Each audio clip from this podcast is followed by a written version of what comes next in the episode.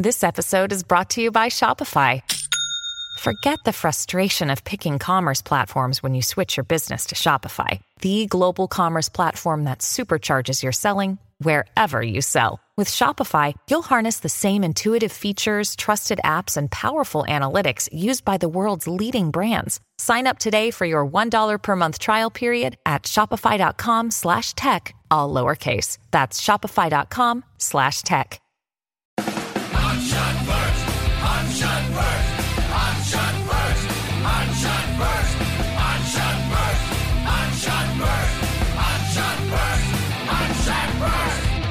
This is the Hans Shot First podcast. They don't know it, I'm telling you. We'll be talking in depth about common movie moments from my dead body. with the mix of all things pop culture along the way.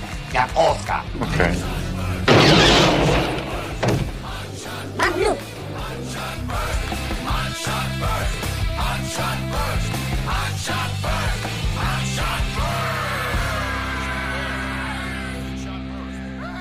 Welcome everyone to Hans Shot First. I'm Jeff, joined as usual by Scott and Alex. Say hello. Hello. Hey. This week we're talking about Titan. AE. Space. Space never changes. This movie right. came out Here's in 2000. In a year 2000. I didn't think about that. Directed by Don Bluth and Gary Goldman. Not Gary Oldman, Gary Goldman. Or Gary Is he yelling at a cloud? Uh, written by Hans Bauer, Randall McCormick, Ben Edlund.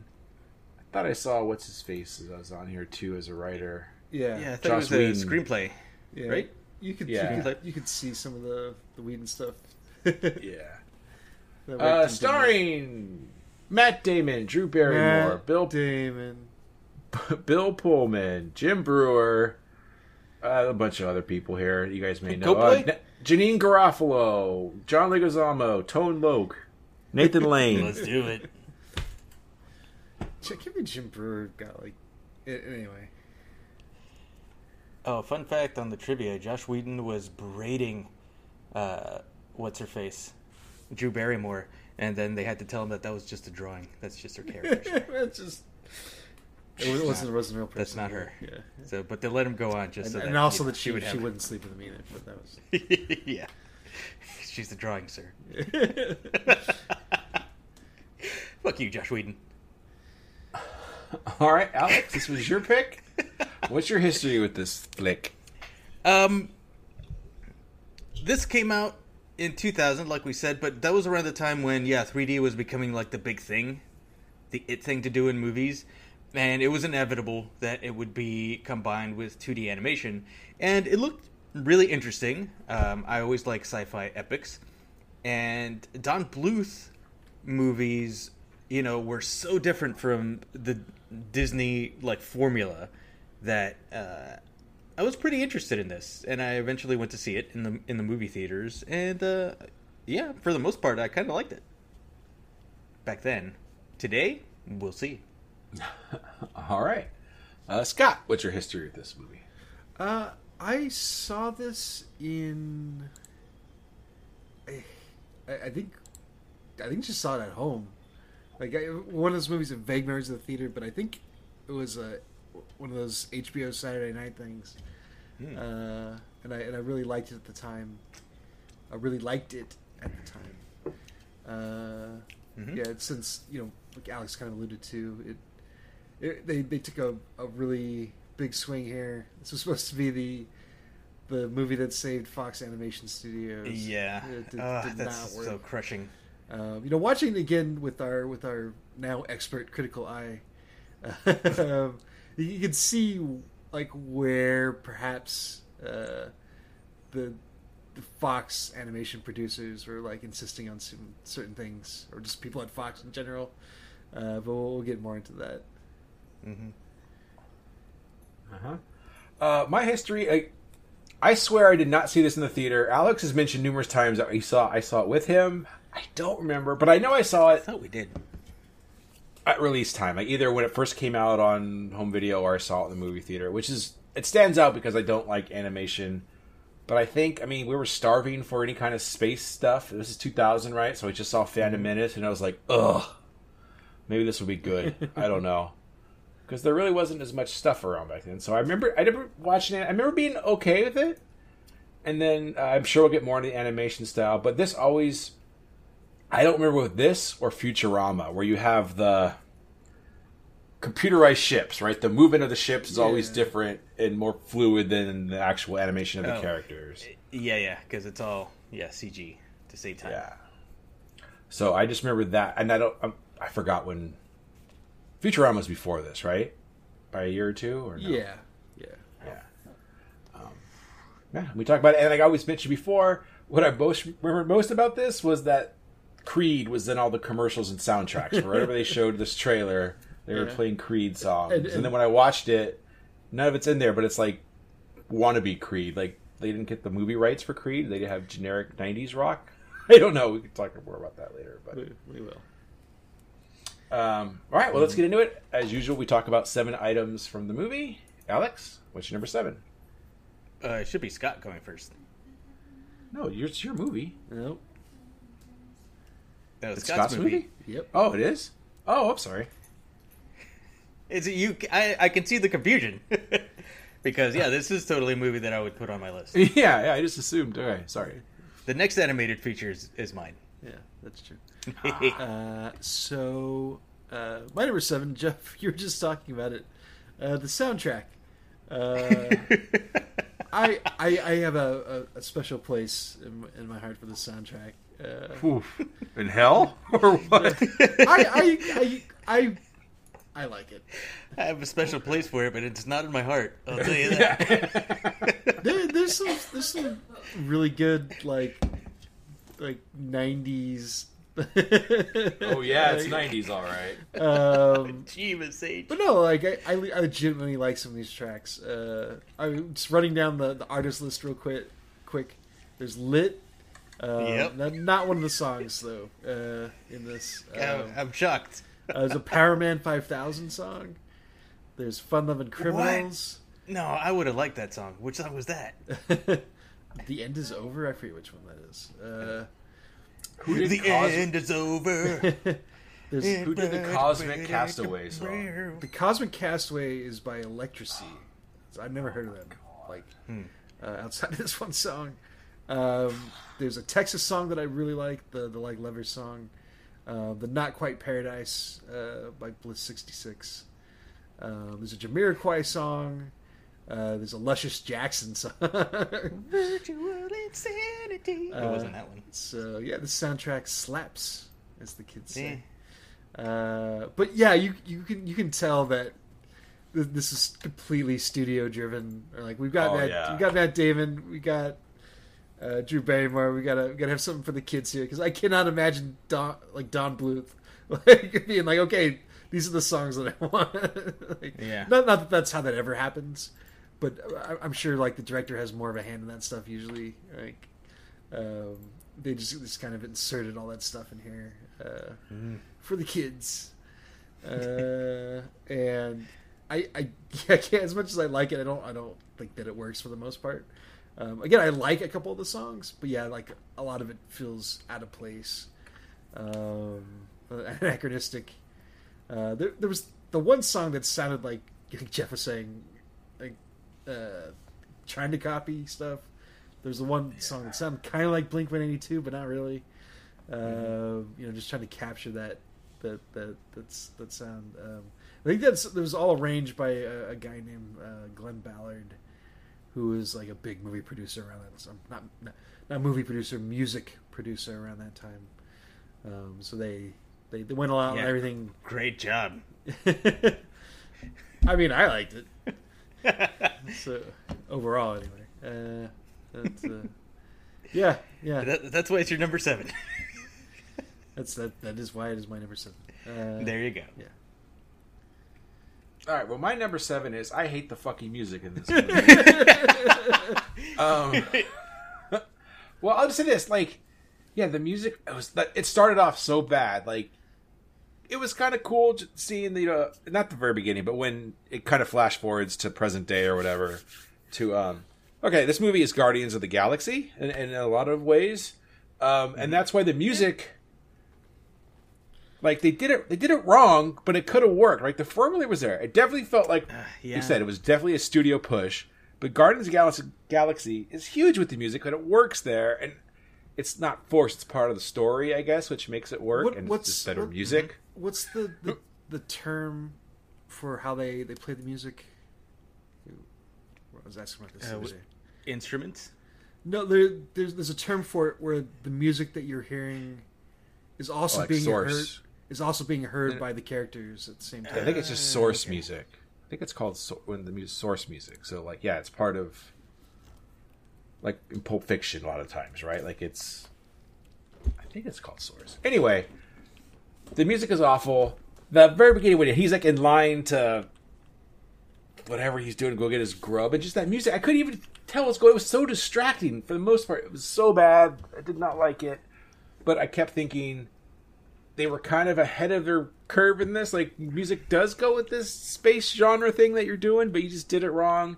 And it also felt just like a huge studio note, and that's why it didn't work. It wasn't. Yeah. The, the, the creators did not want it in there, and so it's just weird. One of those maybe a. No, the, the producer just said, "Yeah, we got a young cast. This is." We have people breaking necks, and this is not for kids. This is for young adults, and it just you know, does get dark at point. Yes. Uh, yeah, so this is not a this is not a Pixar movie or whatever. So it even though Pixar movies were just barely a thing back then. So I don't know. I just really didn't like. I think it would have been better with a more natural Star Wars Star Trek score than whatever here or something different. It just didn't work. okay. So the, the the term is diegetic. Assuming I'm pronouncing that right. Anyways, It's called Okay. Dianetics, and the Scientologists want you to believe that. Yeah, that's in Mission Impossible. The the, the whatever one we're on. Where Tom Cruise jumps into a volcano. He's got to be careful. He's got to take his insulin because he's Dianetics. Yeah, got it. he's got stage, Alex, stage two, stage two. diabetes. Yeah. Level seven Dian- Dianetics. My, my Number level seven. seven is uh, actually not the music, uh, but it's it's coming up. Uh, but it is that because you know because of my career, I, I really it really bugged me that the 3D mixed with the 2D was kind of wonky, specifically when they were holding guns why i mean i get it they wanted everything that was mechanical and made of metal and everything 3d and they stuck with that style but but when they're just holding a static pose holding a gun like holding somebody up and the 2d and the 3d just uh, they're wobbly and it doesn't match and that always just nails on a chalkboard for me and i understand it was a very new technique back then uh, new technology going into it but that little bit right there, every time I saw it, I was like, Ugh. oh, Alex, let me ask you. yeah. How, how do you feel about every shot of them running upstairs? uh, yep. I'm so like, if you said the stair thing, I would understood. Like the gun thing, like, I get what you're saying. The the stair thing, I think, was much more noticeable though. No, I have rotoscoping up there too on my list. Is that what you're referring to? The rotoscope? Like I always And felt the, and there's the wonkiness of the 3D too. But there there is a, a fair amount of rotoscoping in this one because I think it was just time constraints. But is that what you're referring to, Scott? Is rotoscoping? Hello. Hello, Scott. Sorry, We the- lost him, sir. there was uh, some some uh, outer noise. Anyway, the uh, I I don't think it was rotoscoping. I think it was they used computer to use like different camera angles, and they would Yes. they would do that while characters were running upstairs, and it never quite looked natural. No, yeah, yeah. Um, and they did, they did it like a bunch of times uh, when they're on like the bridge of the the ship. Um, yeah, just yeah, again, it never quite jived. I noticed a couple times going upstairs too, but I wasn't sure if the same thing you're talking about. Just the animation looked a little wonky to me, but it's always been Don. I talk about this more later. Don Bluth's animation has always been a little weird to me, which I want to talk about different. later. Yeah, yeah. It's it's a different style for sure. all right. Anyway, all right. Uh, number number six is Scott. Okay. Uh, all right. Uh, number six was the the smart guard gag. Uh, that was a good joke. yeah, one of the things I remembered. Um, I think it's probably one of the Whedon things, if I had to guess. Uh, but uh, yeah, just subverting expectations there. Uh, and uh, yeah, it's just like you said, it was, it was, it was a good gag. Um, I, I Which like part? I even remember. What you are you guys talking about? so they they go to rescue Akima, and they're in the, the slave section, and Yeah. they show up and they they have Corso, Bill Pullman's character, like pretend that he's a slave. And Yeah, they yeah, have, okay. uh, Lane pretend that he's a slaver, and then whatever Stith, Jean Garofalo, uh, like she's just got like bed sheets on, and they try to talk the way past the guard, and the guard like basically breaks down like why they're all full of shit. Like Yeah, yeah, yeah. Okay. he's good. actually like very like cutting observations from him, and yeah. Uh, and they just wind up using brute force just to, to get past. Yeah, do we have a plan B? they did it just this way. So, yeah, not, not much more to say about that. It was just uh, it was, it was clever. Um, yeah, again, we, we see this like sneaking past the guards or whatever a million times. So this was a, a fun way to subvert that. Yep. All right. Uh, my number six. This is also something that I for, I forgot about it, but as soon as I saw it, I remembered it, and it may have been the trailers. It was one of a few different uh, Star Wars references in this, but it was "Should I get out and push?" part. Um, thought that was pretty cool. I, t- I totally forgot about that, and this is back. I mean, 2000. Like I said, Phantom Menace had just come out, but it was still rare to get Star Wars references in movies and TV shows. I feel as it is nowadays. Um, yeah. it was that, and then also the other Star Wars reference later on when um, Groon or whatever it came out, like Harrison Ford, Millennium Falcon to save during the Tie Fighter fight. Basically, that was pretty cool. Yeah. So so I'm I'm gonna also uh, praise like no idea if this is true, but praise Whedon for the the smart guard bit, and then I will curse his name for the "Who's your daddy? Goon is your daddy." Oh, like yes, it's that was instantly like th- that was not a good line to begin with, but just what what, what we call a time anchor, like just just does not age well. You think Leguizamo might have just uh, ad libbed that one in the recording studio? Uh, he could have. Like I, I Leguizamo does have that kind of energy that he would do something like that, but there was a, some of the dialogue too, like when when they talked to that little family on nowhere or wherever that planet was they were on, and like uh, the girl was leaving, she goes later, like just it, it stuck out. Like, yeah, eh, there was there was some other like weird lines like early on when Goon's licking his hand and uh, Matt Damon says, "I'll tell you a secret. This guy's nuts." Like that was a weird line. like, I don't know what they like. Who thought that was going to be funny? But when Groom Goom, whatever his name is, comes out of nowhere.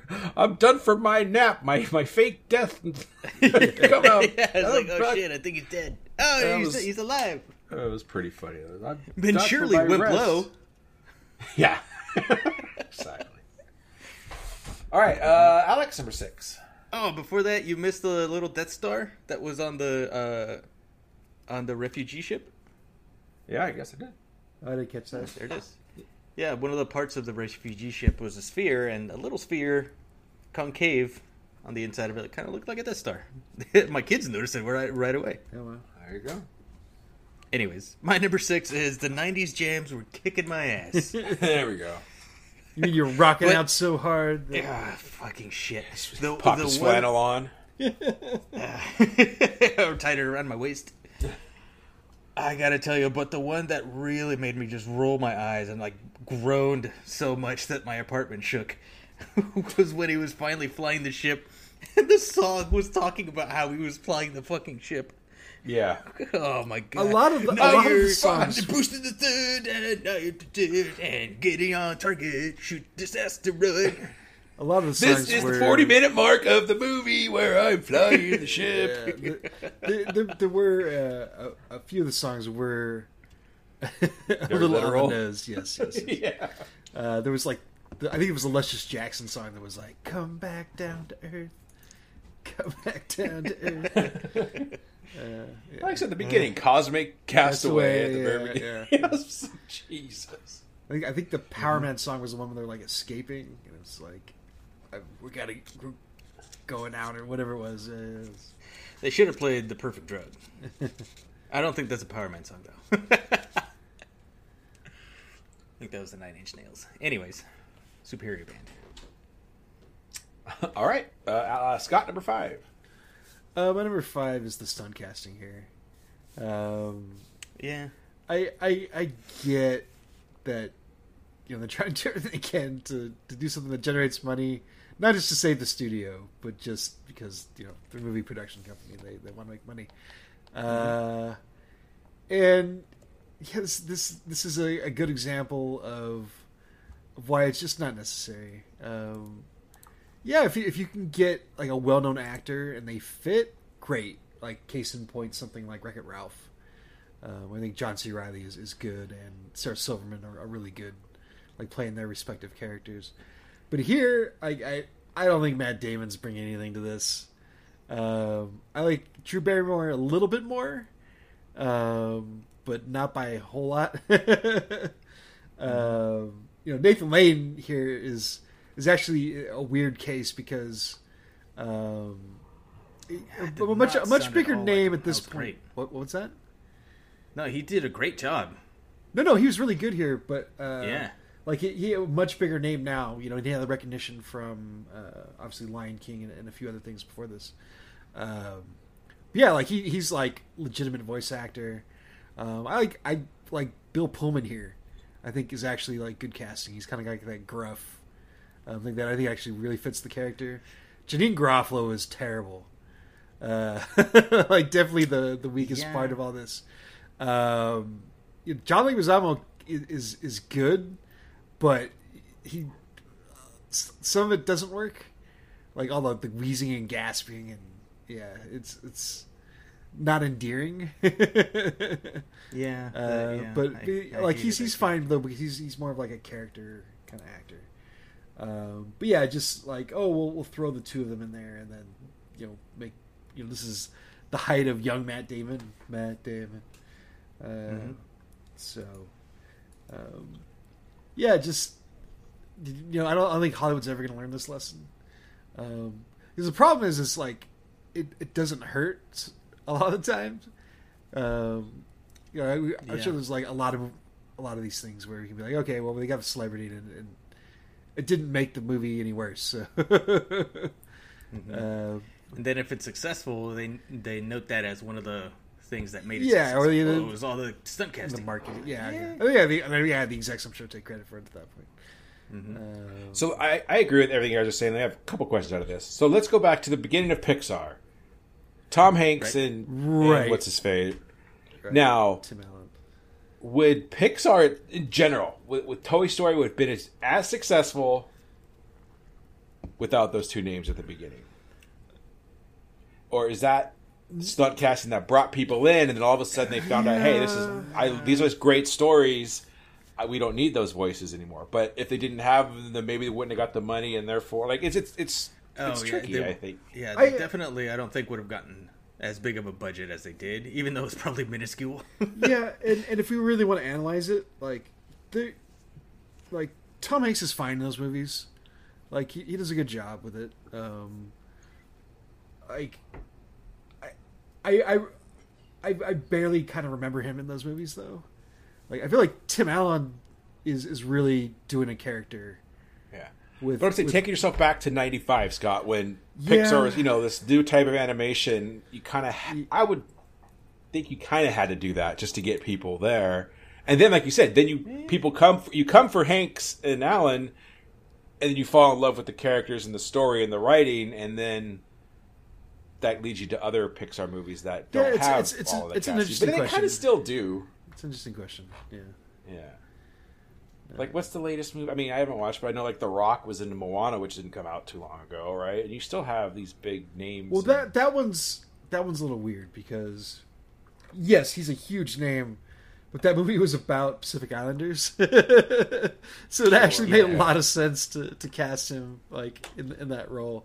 Um, but no, I see I see your point though, Jeff. Like, um, But maybe it would have been better, but you might not have gotten the money to keep, you know, the audience to keep it going. So it's kind of I'm- uh, It's uh, chicken eggy. trying to think Yeah. like so It's very chicken eggy. so like if we look back at what Frozen, which made all the money, um, didn't have any huge name. Like Kristen Bell was a it's not a huge name, yeah. Yeah, at least not then. Like certainly Ad- Adele Dazeem. Adele Not a Dazeem. huge name. Adele Dazeem. So no one, Travolta still doesn't know who she is. yeah. um, yeah. So I mean, they, they they could do it, and the like yeah, the the I mean, I I, I haven't been keeping up with Disney movies after that, but um, yeah, the it, they don't need it. so maybe Disney is, is finally learned that lesson. I don't know. Yeah, and then at the time, man, I remember the Shrek movies were coming out, and the Ice Age movies, and those all those DreamWorks had names in them, right? It was all Mike yeah, Myers yeah, you know, it, it is Eddie a little, Murphy. Like, I, I, yeah, a little hypocritical. Um, I mean, Eddie Murphy was was good in Mulan. Um, the Kung Fu Panda, um, yeah. like that was some some real stunt casting. Like, Mm-hmm. so Jack, Jack Black is great um, as as Po. Um, I actually I actually really like Angelina Jolie, like what she did with her character in that.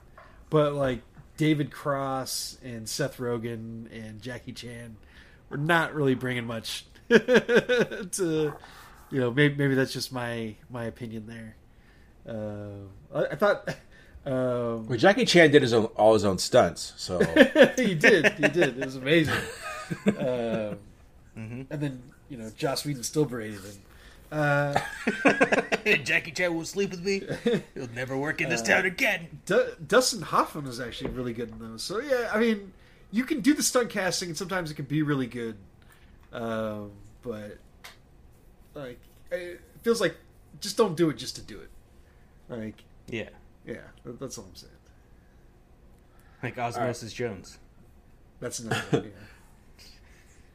Uh, another thing I wanted to bring up, you were talking about, s- you know, like the Janeane Garofalo character or the Leguizamo characters. What I felt weird in this is I felt I liked the three human characters the best.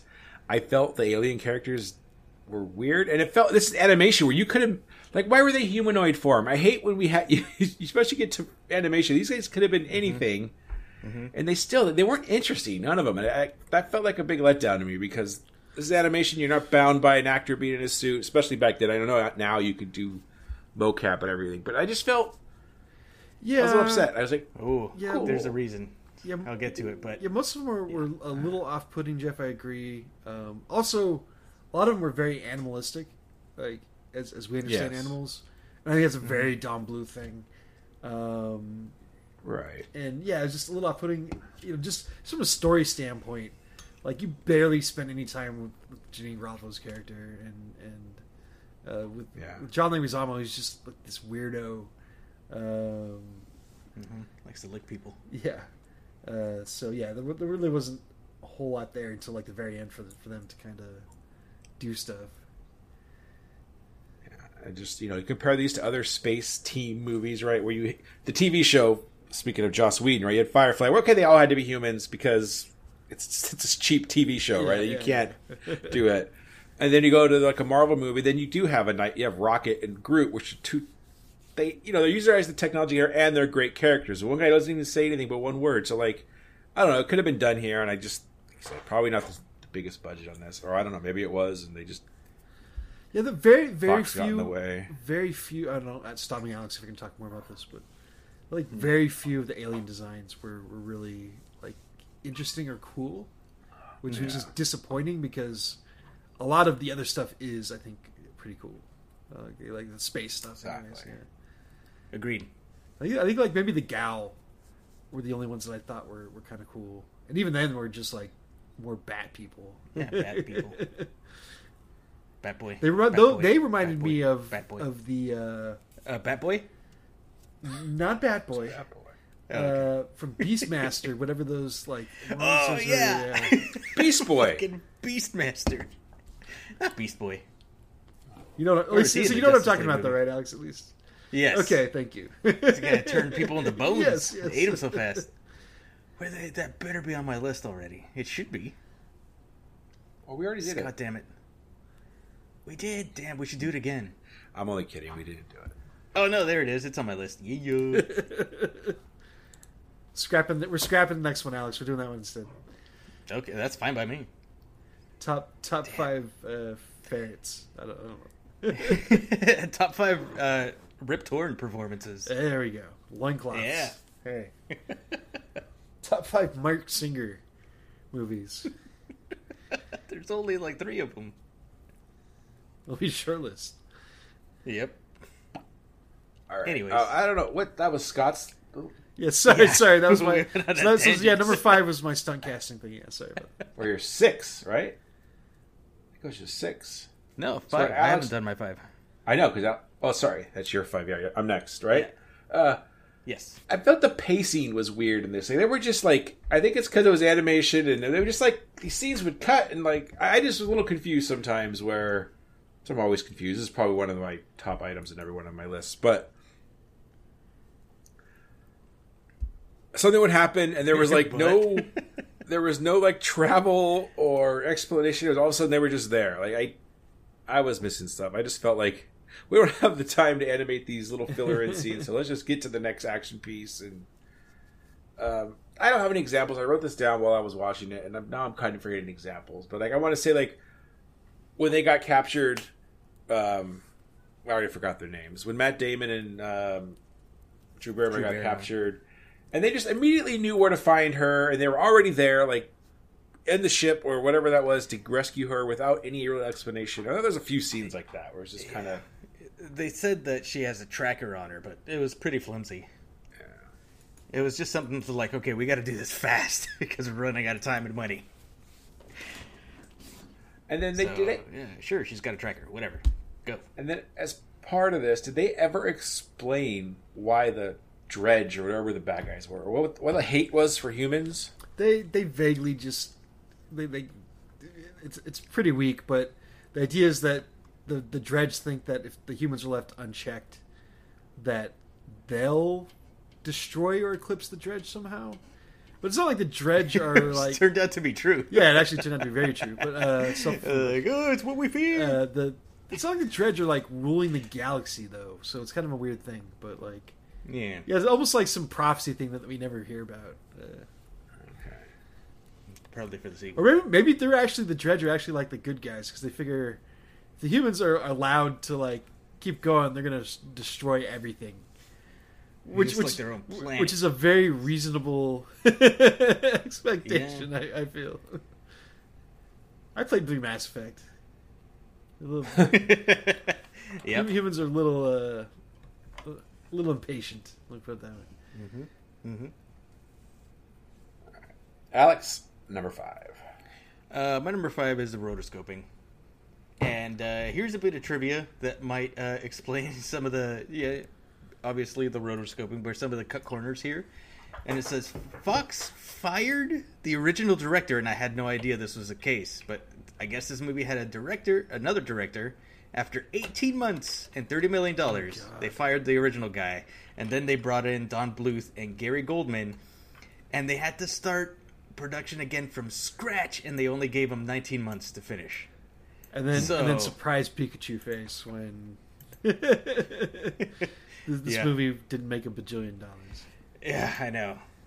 So, yeah, I can, I can understand why you know they had to cut a lot of corners and do some rotoscoping for some of the some of the scenes and everything. Uh, but there's still a lot of really good Don Bluth magic in this film, and I'll touch upon it later on my list. So stay tuned. Don't touch that dial. Oh, I was going to touch it. Oh, don't touch it. You'll go blind. Can't, Uh, can't, can't go blind twice. What I was going to say is about that hand map. That the bo- but luckily he didn't wear that thing off in his teenage years. Oh, it was, it was it was his offhand. It Hey-o. was his offhand. Yeah. Uh, all right, Scott, number four. Uh, number four is the dredge. Uh, I actually really like the the concept here. It's it's it's very simple. Um, uh, shades of Arn Anderson's Spy Master, and uh, shades of things like like the Cylons um, from Battlestar Galactica. Just kind of this monolithic threat. Um, the although it's a little more nuanced than the the later version. Um, yeah, just The Zerg. the the Zerg, yeah, the the the Protoss. Borg. Protoss. Um, yeah, but but I like like the artistic concept here, um, how it's all kind of these, these um, it's all symmetrical, but it's all like not perfectly like squared. If that makes any sense. Yeah, it's weird. alieny. Um, the uh, just kind of them moving around, I thought was kind of cool. Um, it kind of it's weird to say if it holds up or not, but I, I still think it looks good. Um, just kind of the way they move is, is just different from everything else. Um, Yeah. Just the again the just the, the they they work as villains. Uh, the the just this existential threat to humanity. Um, yeah, could like Jeff kind of pointed out, maybe could have used a little bit more reasoning like behind why they, they want to destroy humanity, um, or, or have a, a little more detail there. Uh, but uh, yeah, for the most But, part, I like sorry. it. Sorry, so another thing they reminded me of was the aliens from Independence Day, as far as having the big mothership and then all the little, and they're just doing it. Like you don't get an explanation from them either, other than they're like locusts, as Bill Pullman would say, which was in both movies. So there you go. Mm-hmm. I, I, I got and their laser, especially their laser beam that sh- destroyed Earth, was very Independence Day esque. That yeah. that had to have Yeah, yeah. like had some inspiration from that, right? Yeah, because when did that movie come out in '96? They probably started animating this in '97. Like, let's do it. Let's blow up Earth. they really blew up the White House. Which are those fuckers? yeah, exactly. Is that it? Yeah, that's it. Judge. All right. Uh, my number four, I've already brought it up a few times, but I was a lot of comparisons to Guardians of the Galaxy, uh, ragtag group of people. I seriously go to that one planet. It looked like nowhere from the from there. Uh, the different aliens on board. There were just a lot of different things. Him as a boy at the beginning of the movie. His, I mean, it's a little bit different, but he's and he's being uh, taken over by what's what's his face, Tone Mr. look. Spinning. To look. Yeah, just all that stuff. Let's do it. Fucking Cold Medina. all that, and then as I mentioned before, the borrowing of Star Wars. Uh, you mentioned a few minutes ago borrowing of Battlestar Galactica for some of this So, stuff. so what I'm hearing for you, Jeff, is that you think James Gunn is a hack. no, not at all. Because I'm sure the comic No, books no. came out before this thing came out, so no. Uh, but yeah, and then like I said, the music, everything had vibes of it, which is this is not done nearly as good as it could have been. But anyway, that's my number four, Alex. Uh, my number four is well, as the most interest as the most interesting alien design that I saw was uh, Stith. Aside from the dredge, um, the organic aliens, the good guy aliens, I liked her that she had weird like quadruple jointed legs, and she always seemed to be squatting around and everything. But then, yeah, her top half was just uh, humanoid, normal, even had alien boobs. like, okay. But yeah, I think they they couldn't go any wackier or crazier than that with any of the 2D animated stuff because of their vegetarian time constraints. I, I, yeah, I, I, mean, at least that was the most interesting, they they did not the best character. they did kind of have to keep her on the sidelines because it was clear after, after she takes out that guard that like in a one-on-one fight she was going to beat anybody's ass. Oh, yeah, she's badass. like, She just had too much uh, lower leg, too much lower leg strength. She didn't- Jeebus, not that skip leg fucking day. mule kick. Yeah, yeah. That was awesome. That was Chun-Li. good animation. Yeah. Ninja Chun Li, Chun Li. Both of them. Beanstar Geek. Um. Oh, what did she right before that? Was gonna. Man, whatever. What were we just talking about? I, s- I swear I'm not Janeane- drinking. Janeane Garata. Well, Yeah. no. Stith, the animation, like the uh, interesting aliens, quadruple legs, thick thighs. What, mm-hmm. what what's going on, Jeff? Mm-hmm. Had to do with aliens, but Alien. Oh no, I was gonna say. well, yeah, it was the alien boobs actually, but you know there was a scene where what's your face, what was her name, Akima, Yeah. was in that little crystal or whatever that they were looking at her. You hear some of the where aliens go, "Oh, she's cute." Yeah. It just reminded me of that skit from SNL where with Pamela Anderson and it was like a Twilight Zone episode where. They're all different like, looking in the Twilight episode. The normal cute girl, like, oh, she's ugly because she doesn't look like us. But in the SNL version, oh, she's hot. And then someone was explaining to them, no, she's not hot. She's different. She should, to us, she is ugly. And the, the Will Ferrell yeah, but look at her. She's hot. And that's what I was thinking of these aliens. You should be thinking that she's hot. She's, Yeah. She's, she's a totally different species than you. Like, that's so Yeah. weird. But she's but she's got the, those weird like I don't even know what to call them. Like they're not bangs. purple but- hair. Yeah. Yeah, It's like isn't one of those- uh, Nathan Lane's character even like hit on her? Yeah, he does. When Kale first meets, it's like, Yeah. "Mm, really? It's like I don't know. Oh, there's gonna be boning across species in the year three thousand. Well, yeah.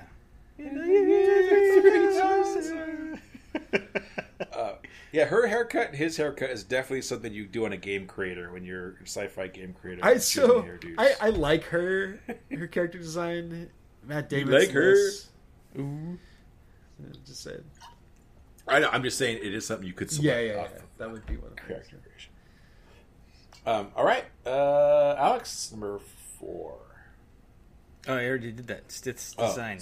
Oh, Scott, number three. Uh, my number three uh, is the ice ring chase. Uh, I thought that, that was Oh, that was it was really cool, Yeah, that was cool. with all the reflections and the the near misses. It was it was a it was a good way uh, to make it exciting with with one ship not being able to fight back really. Um, and the, the the whole stakes. Um, at, at that point, they they, they have stakes. full heel turn from uh, from Corso and uh, uh, Yeah. Nathan Lane's character. Preed. Which- Preed? Creed, which The best best part of the ice chase is when they they laughed. you thought I was the real Quaid, and then he said, or when "You- Super you- you've Superman decided-" threw the cellophane s at him. and then uh, he dishonored my my my family and the Shaolin Temple. Uh, yeah, then they make it to the the Titan But yeah, just that that whole sequence. Uh, you know, if you if you're gonna slap on the, the computer stuff, that was that's a good way to, to like hide your limitations. um, but yeah, and then again, just like all the, the ice stuff, like smashing into each other, yeah, was was really cool. So yeah, that's that's my number three. And the ice comes into play later. It's strategic. Does Mm-hmm. Yeah. All right. Uh, my number three, and this is I'm going to talk about the animation for me, and I've always had a problem. And I think it's this, and maybe Alex can tell me it's not this, but hmm. in Don Bluth animations, I always feel like they're missing frames. It always seems a little huh? jumpy to me compared to it's not as smooth as watching an old Disney movie or an old even Looney Tunes or like all, of all the animation. I always felt it's just something like I'm missing something, like a frame or two here or there. And it always no. It's not. It's not you, Jeff, because the, this movie, especially this one, jumps around to like really good, crisp animation, and then the next scene will have like stuff that's like half the frames because it's like, oh, this is just them running away, or like Scott mentioned, running up the stairs, and we don't need to. We can't spend a lot of time The- doing that. Almost all the running looks really rough. in this, by the way. Yeah, seriously. So I think yeah, most of that stuff they had to just rush through it as fast as they could. And it's like, oh, okay, this looks good enough so that they had time to animate like the good character pieces. So yeah, it's not you. I, I noticed that as well. And like I said, I felt like I've always noticed that with his stuff. And I mean, it's been a, forever since I've seen whatever the uh, Black Cauldron or Secret of NIMH, right? Secret or of e- NIMH. even the video games, uh, Space Ace and whatever. Like I know, I always felt it was a little. Dude, Dragon's Lair, I have Yeah, that. Dragon's Lair, yeah. I got that from good old games. I'm gonna play it soon. So, anyway, that's my number three, Alex. My number three is the 3D tech. Actually, as wonky as it is, it allowed for these 2D animators to do things that normally they wouldn't be able to do. Like a lot of the rotating cameras, Yeah. not all of them worked. Yeah, And it looked a little bit Yeah. weird, I but appreciated. The, I- I, appreciated what was going on there. Yeah. Yes. Like they really tried, and uh, like most of this movie, they swung for the fences with everything. It's like let's try a camera move here, camera move here.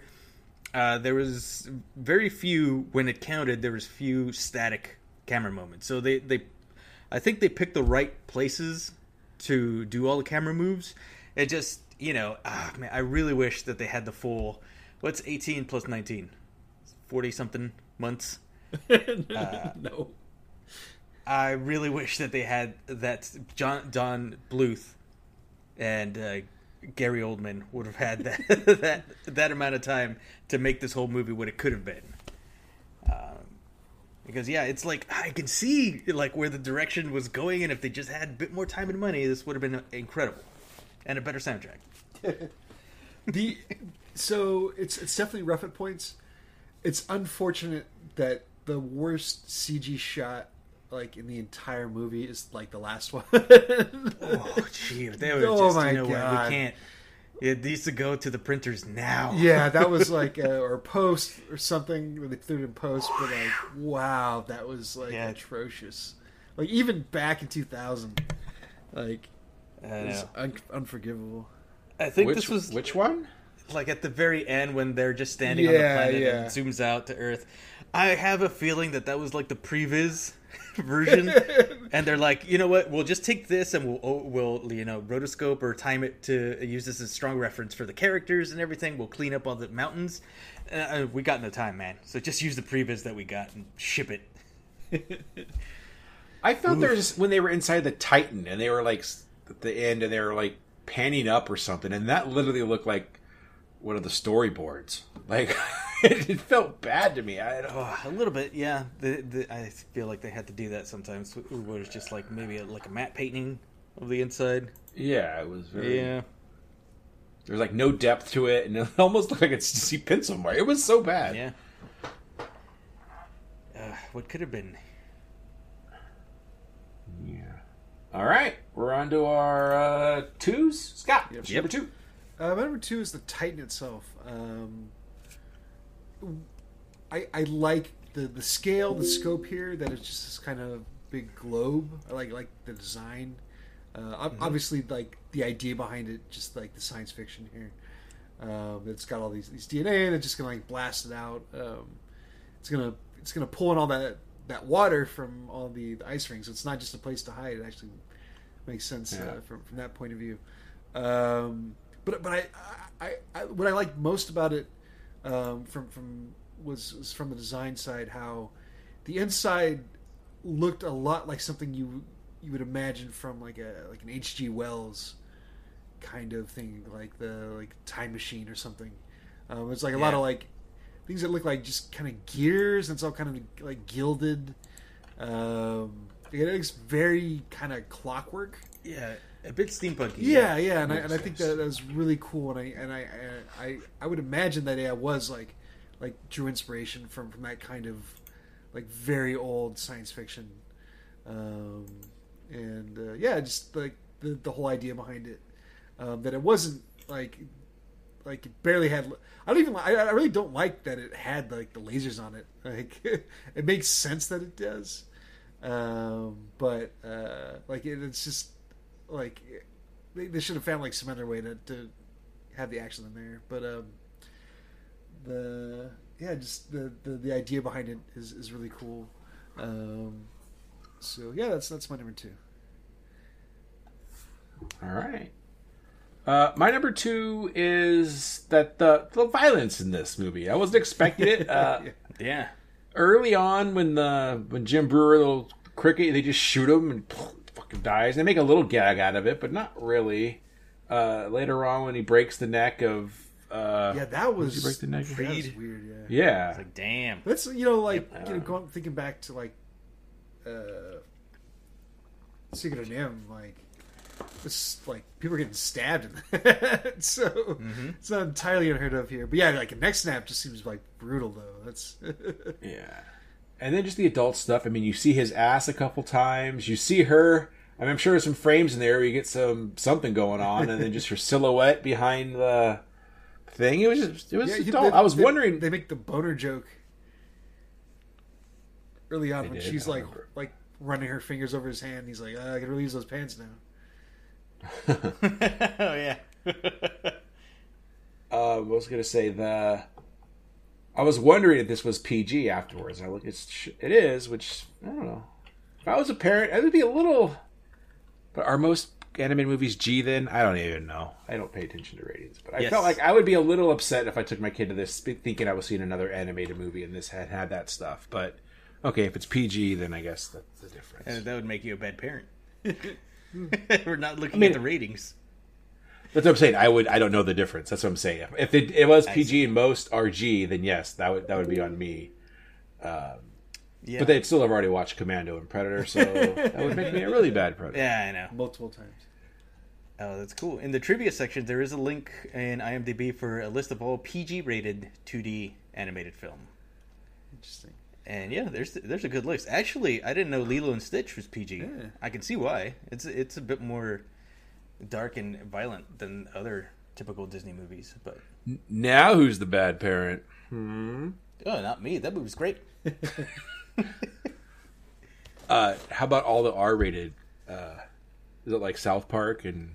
And Fritz the cat, which I've never seen, but it's just legendary. Uh, was Wizards?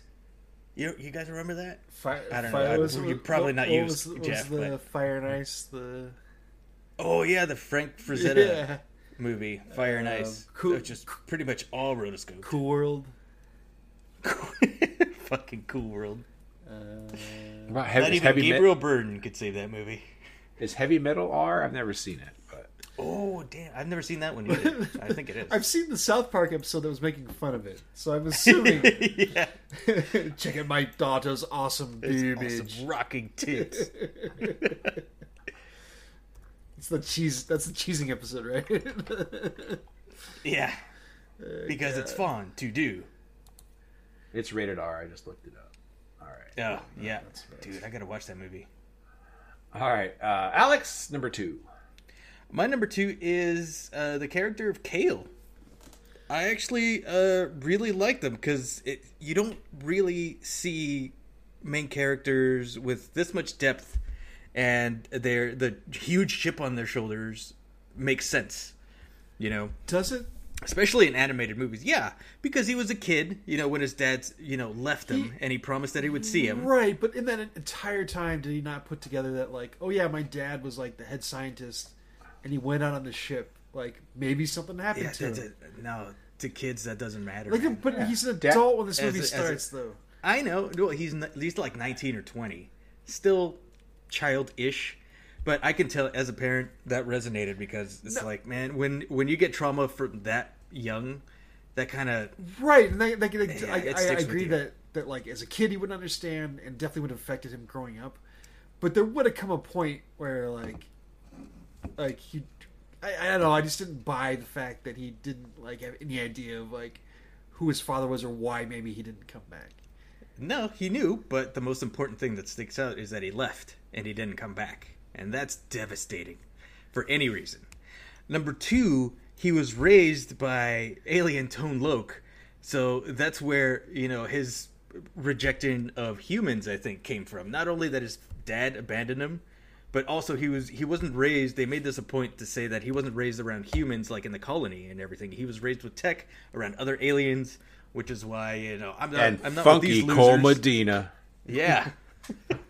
well, he would have been a hit with the ladies if he actually took that advice, but he didn't.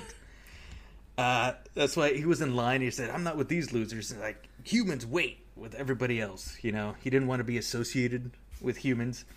He almost could have turned on turned into Corvo and tried to screw everybody, all the humans, just to get rich. But thankfully, he got some sense knocked into him by a very beautiful uh, human woman with purple hair, and who doesn't fall in love with one of them?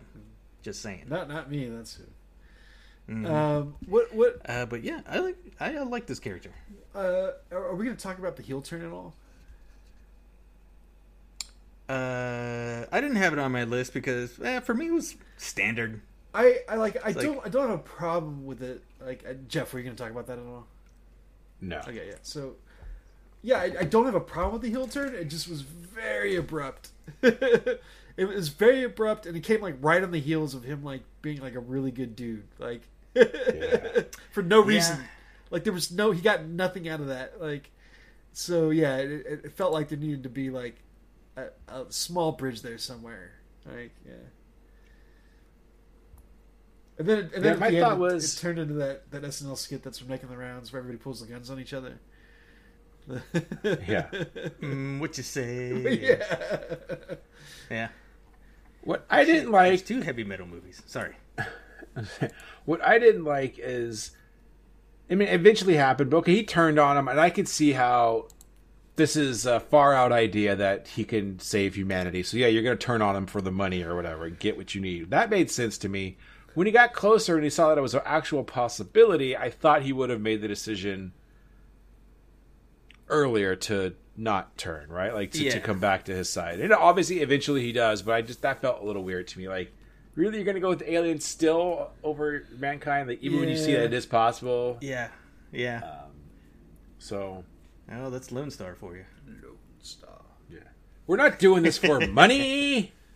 We're doing this for a lot of money, Shitload of money. shitload of money. Funny, shit. All doesn't right, look Jewish. uh, Actually, that was the one star line. Sorry. Scott, number one. Uh, my number one is uh, you know the, this is the last hurrah of, of Don Bluth here. Uh, they they they did take a really big swing here. Um, as Alex pointed out, you can see where like kind of like the quagmire would have been to, to make something that that at least like looked better. I don't know if that, that would have made much much more money. Um, but uh, yeah, I, I there are things that I've always loved about the Don Bluth stuff here. Um, you know, we, we talked about like the rotoscoping. Um, you know, and I'm, sure that's heavily used at least for reference. Um, like, in, anytime somebody's like in somebody's face, it always looks amazing. So, like, for example, Oh, when, yeah. when when Corso is like giving the speech about how like humanity's circling the drain, like. Like that looks so cool. Like just the the, Yeah. the, the That was the best bit. yeah, just like his, like his features, the way he's moving his arms, um, you know, just the you know the the smaller looks that like um, Kale and and Akeem are giving each other when they're when they're like real close, um, like the the very like human stuff is is where Don Bluth really shines, which is funny because it's always like usually animals that is getting are getting that treatment like. Uh, But uh, yeah, and it, it, it, it looks so cool, um, and, it, and it, at least for me, it's you know it sucks you in.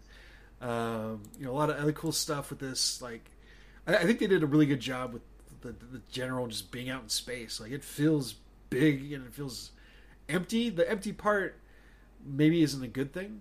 Um, you know, they, there's lots of weird aliens, but it still feels like pretty desolate. Um, you know, at no point do they go anywhere that really feels crowded.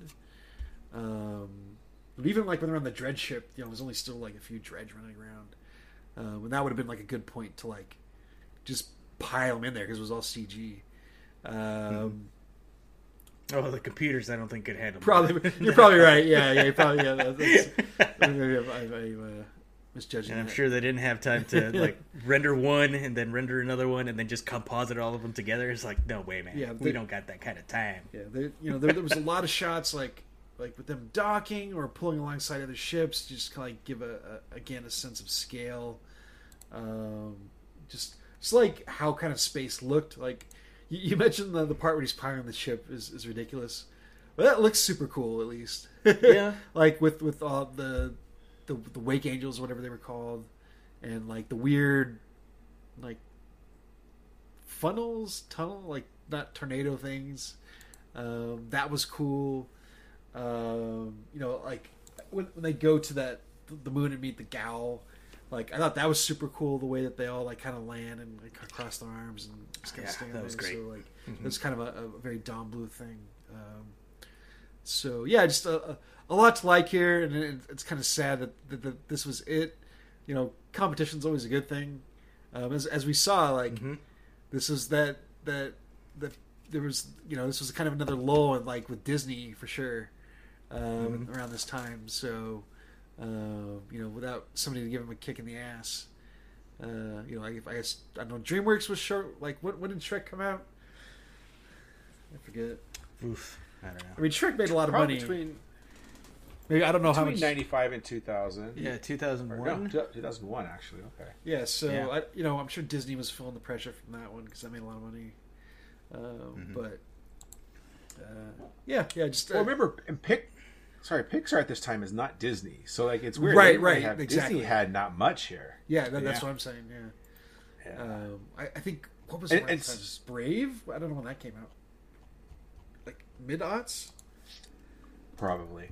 But real quick, so the movie Treasure Planet popped up as a thing. Right. And that and that's Disney, That's Disney. and that's 2002 Yeah, Brave and that's like I'm looking at the 2 2 No, And- I'm sorry. I'm saying Brave was 2012. Okay. Okay. Okay. Wow, I was way off. But- Yeah.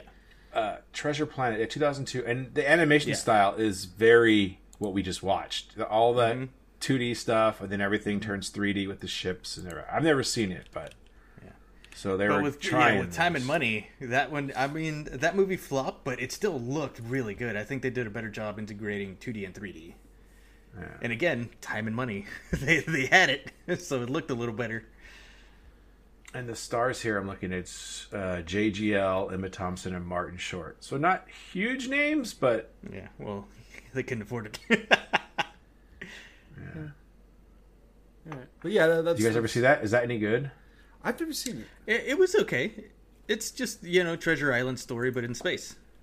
Okay. When did uh, So it's 'Cause, okay. yeah, I'm see- I'm seeing the writer is Robert Louis Stevenson, and one of the characters is Jim Hawkins. So yeah, okay. uh, when did Atlantis come out? What was that? The Yeah, that's the other movie I was thinking of. The other one was That that's was- the first Disney that- movie that was not a musical. that was 2001. Okay. Yeah. Also one that was not commercial success, but it was really good. I do like Atlantis a lot. But uh, There it is. Yeah. So so again, my number one, um, just uh, appreciating Don Bluth here, I guess, and Mm-hmm. appreciating the big swing that they took with this, even if it didn't work out. There's always money in the banana stand. Yeah. All right, uh, my number Rupert one. Murdoch burned down the banana stand. my number one. I've had a lot of negatives in this movie, but the one thing is, I, there's lots of cool little sci-fi elements that I really did like. We talked about the Titan. Um, I like you know the DNA Noah's Ark thing going on here. I thought that was cool. Yeah, that was awesome. Um, we already talked about the ice sur- surrounding ice. So instead of the ice being in the core, like in Mars, got it floating around into space like asteroids. To, you know, to bring it in, I'll bring it along with like Genesis from Wrath of Khan and a little bit, you know, a lot like that. Um, the whole hand map thing that was genetically tied to him, I thought it was a cool little. They didn't really explain it too well, but I don't think you need to. Other than that, it was tied to him through his DNA. I like that. Uh, the hydrogen balls on the on Bat Boy Planet. Uh, that, that was Oh, a Bad yeah. cool. Boy Planet. Bad Boy Planet. That was cool. Um, so yeah, there was a lot of little sci-fi things in there, and I think that's what when I said I watched this in the past and I liked it. I think that was there was enough little cool sci-fi things there. Plus, for me mentioning Star Wars or something like that, uh, it's cool. So yeah, I'm sure I'm missing some other little elements that I did like. Uh, You're missing the fifth element. Yeah, there was no Lilu in this, but uh, I, f- I felt like those robots would have fit in this universe. Those duck robots. Oh, the big penguins? Phil- Yeah. The uh, Monochiwins? sure. Yeah. All right, well, that's it for my number one. Which finger did I put my key in? I can't remember. yeah, The exactly. Monochiwins. okay. Uh, my number one, Yeah. similar to Scott's, just Don Bluth animation, we are, as a society, less for having Don Bluth kind of petered off. He's done some work since then, but he stopped abruptly at like he, he just mainly did like small stuff and and sequels to some of the video games that he animated for, like Dragon's Lair 3D, Tapper World Tour was like I think the last thing he's credited as. But there is hope for more Don Bluth because in IMDb he says he's directing Dragon's Lair the movie, and that's in production, and I cannot fucking wait because I love that game. and yeah, Don Bluth animation. It's always you know he left Disney because he was tired of all that bullshit, and he went on to do like after that like American Tail was phenomenal. Uh, Oh, I forgot. Fern Gully. Yeah, Fern Gully. I remember that was a really good one. Secret of NIMH was an all timer. All dogs go to heaven. Yeah, all dogs go to heaven. Burt Reynolds. uh, he did yeah the video games Dragon yeah, Lair, Space dog. Ace. Uh, one that I loved as a kid was Rock-a-Doodle, which is really weird. but man, I love the music. The songs in that one. What was what was, fantastic. was the was it Rover Dangerfield? I don't I don't know, know if that was Don Bluth, but Oh, I don't know if that was I Don Bluth. I don't think it's Don Bluth. I'm not seeing it. But it was around- around that Yeah, time, dude, yeah, Rover Dangerfield. Yeah, different studios were just like, you know what? Let's get in on this animation and and uh, take a chunk out of Disney. And Don Bluth, I, I, I want to say that came the closest until we went to like full 3D with like Shrek and everybody. And uh, I think Disney's feeling the pressure again because now that you know Into the Spider Verse is doing so well with their different take on animation, like Sony's really kicking their ass, and um, uh, the new Ninja Turtles movie also, yeah, even though I'm not too psyched about it, it looks pretty cool, and I like some of the stuff that they're doing with it. So I saw a trailer for Disney's newest animated f- film called Wish, and uh, it has a distinctly like very hand uh, watercolored storybook look to it. So the character design is more or less still Disney-ish. I'm sure the story will be as well, but at least you know they're they're starting to change up the formula a bit because uh, I believe they are feeling the pressure. uh, They're like, yeah, we, we talked. I think I talked last week about Nimona. Um, yeah, that's another one that could have been a little bit bloodier. yeah, that that that had uh, like a very kind of exaggerated uh, Mm-hmm. like style to it. Yeah. We we talked about it, right? That it was originally a Disney film and they dropped it. Right. So it was well, it was my understanding that like because the money or or they they just cut like in general they were cutting animation stuff and that was one of the things that got cut. Mm-hmm. Um, I don't know if they cut that one specifically. Like it was just kind of If a it was just part of a big group. Yeah, yeah. I'm not Yeah. sure about that though. Ah, which is a shame because that's a that's a good movie. Yeah. Hope like like I was saying last week. Hopefully, it does well enough on Netflix that maybe they, Mm-hmm. take another swing at it. Hey, watch it, people. What is it? Nimona. Nimona. exactly. but yeah, it was cool. It's sorry. got its own feel to it than everything else. Real quick, I just had an answer that I've had in my head forever answered. I remember seeing Empire Strikes Back in the movie theater. But I was that came out in 1980, and there was no way I could remember that. So, well, what am I remembering? And then I just remembered I saw it as a double feature with The Last Unicorn. You guys ever see that movie? Yes. Uh, mm, maybe. The Last Unicorn is. I know good. the song. I like that. yeah. um, but that came out in 1982. So I must have saw like a re-release of Empire Strikes Back with it right before Return of the Jedi came out, because that makes me five at that point, and that makes a little more sense being able to remember Empire. Yeah. Which is even more amazing that they took a five-year-old to a double feature, and I somehow stayed there. I, I remember Watched it all. doing double features at the city, like like Don Bluth again, like American Tail and something else. Like Five and Fievel Goes West. You just did the whole thing. could have been, could have been both of those. Mm-hmm. Somewhere out there. I forgot the rest of the words. Oh. Turn, turn into Paul Bear there. Somewhere I'll never find my five oh. I remember we had to sing that in chorus when I was in elementary. Man, school. how like I, it's probably a few of the kids that can Yeah. sing, but like it's just got to be unbearable. Like I, I guess it's cute. I don't know. Like Yeah, it teaches kids self confidence uh, to work together as a team. does it though? Got to do your part in the chorus. how to hide in a co- how to hide in a Let's group. Just sit, sit in the back, Yeah, and how to hide in the group. mouth watermelon. It'll look like you're singing. Yeah. And then uh, your music teacher, through her teeth, telling you to smile or she'll kill you. You didn't have. You didn't have. Uh, She was- oh, Miss Hickman was great. we uh, we had a different one. Uh, I was just gonna say, Miss Hickman, how did you have the same teacher as me? I forgot we went to the same elementary school. we, we had a, we had a different one uh, that was super chipper. She would start every like music session with "Hello." So there you go.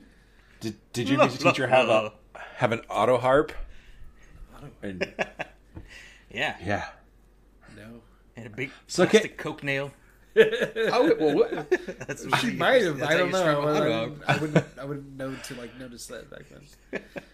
I wish we were more uh, active on social media because this is a question I actually want to know from our listeners. So, like when we went to school, and this may even be different between when I did, and you went, when you guys did. Chorus was a special thing. You would go off and do that during the middle of class, but like once a week, once every other week, the music teacher would come into your class Yeah. for like twenty minutes, sing songs. It's not long enough. Yeah. No, that that was with us Yeah. too. Yeah. And then she, and she ours brought in an auto harp, and he would just be doing singing "It's a Small World" and whatever else we were No, singing. not the auto harp. uh, Johnny comes marching home. But how often was it? Was it? It wasn't once a week, was it? It wasn't even that much, was it? No, No, it no, wasn't. once it might have been like once, a month. I think, because because they, what would happen is like they would have gone through the whole district, like because there's no way they would have paid for like a single music teacher for a Oof, single I know. Yeah. And it was the same music teacher, like K, maybe not K, but like one through six. I mean, I, I think Miss Hickman was there the entire. She was the only music teacher, and she would just have her, and she'd come in. It was so Yeah. random. But I wonder they probably don't even have that now. Here's go Uh, watch YouTube. No, yeah. My kids still had music class, and I went to one of their chorus Really? performances this year. Yeah, But so that's it still chorus. happens. I think. I think they might have gone. No, there's a music teacher that teaches them and everything, and they do Okay. chorus as well. Okay, So cool. I think they might do it nowadays, at least in my district. did you guys Thankfully, also they do it a bit more? Did you guys al- more always often. have to do uh, love in any language? no. No? Nope. No? Uh, What's that? That so it's like sign language. So you like sign the whole thing when you're singing. Oh, I don't- and like Napoleon Dynamite. I forget how that went. But uh, Because he does do like he's doing a song class and he's signing in the back. we did. I, I do remember doing Beauty and the Beast. Uh, what else? Uh, I don't remember many Disney songs. I remember "It's a Small World," and like I said, I remember uh, the American Tail song, which I already forgot. I know it's not Disney. we did. but We did I some. remember that. did one Oh, version that was like was sing a song for a Russian child, and then at some point they got changed to sing a song for a Somali child. Like it was just kind of like a multi-purpose song. Uh, yeah, yeah. He goes, please donate money. Yeah, yeah. And then Christmas time was just all like Christmas shit. I was gonna say I remember having more fun around Halloween and Christmas because you were singing those songs. Mm-hmm. I remember this song. The cat came back the very next day. We thought he was a goner, but the cat came. I don't know why that's so loud. And then you good. remember, do you remember in kindergarten with our sticks tap? Oh, uh, yeah. our sticks tap low. Well, we I tap wasn't- again, yeah. and around we go. I wasn't there for kindergarten, but my sister, I I went to her recital and she did that. Yeah, And there was. the stick song. I'm, I'm starting to remember some like propaganda too. Like, we, Well, yeah. we did. The, the, I, re- I remember doing a song called like "What's More American Than Me." uh, There were a lot of yeah, yeah. there's Yeah. a lot of American songs. It the, the Reagan Bush era. So, anyway, we have digressed. anyways, Uh, so That's it, right? We're done. yeah, I think so. yeah. And thanks for listening, everybody. No, no, no, Jeff. I mean, Oh, oh. uh, we're done with our, our seven here.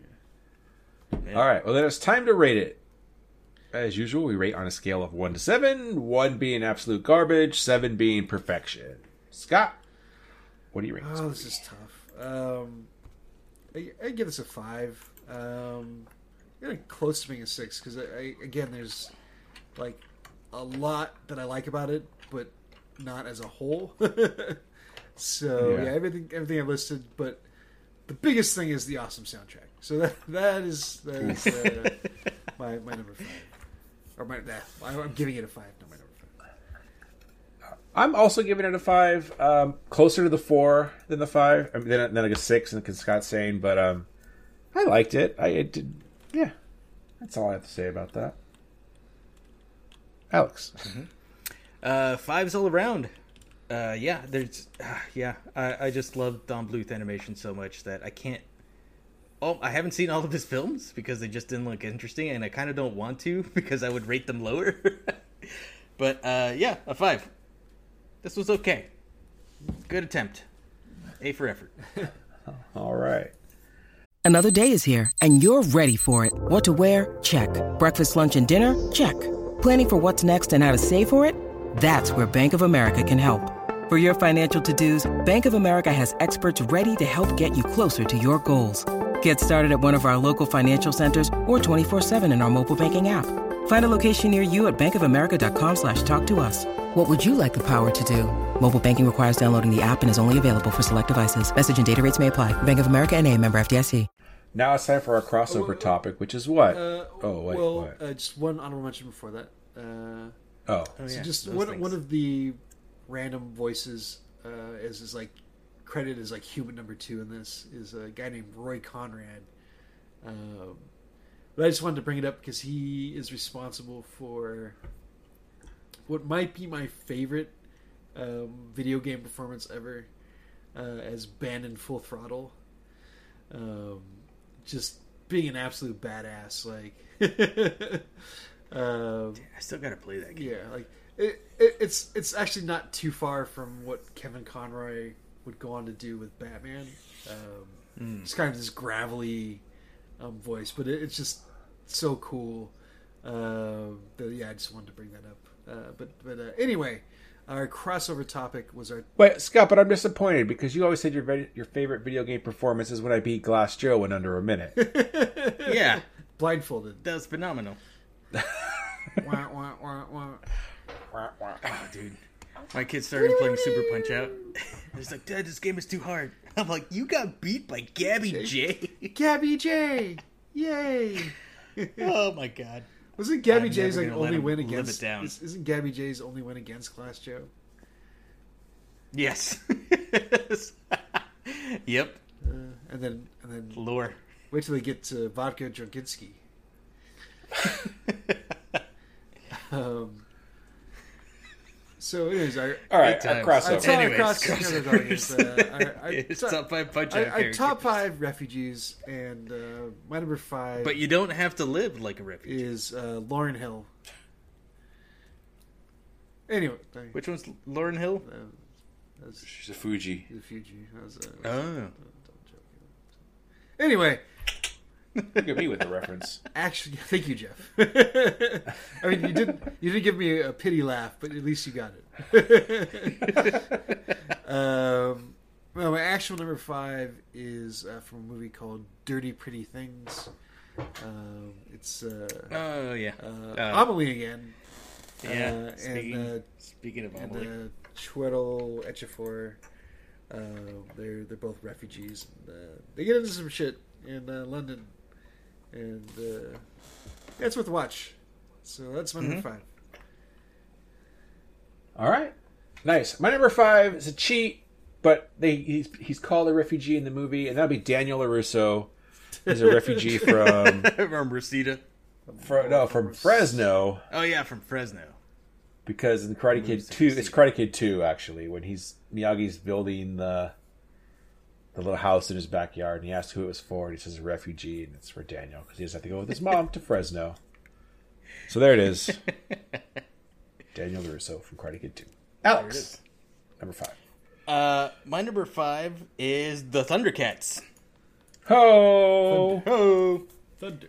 yeah, they they went into cryo sleep or whatever because their planet was war torn and destroyed, and they landed somewhere else, and they were the Thundercats.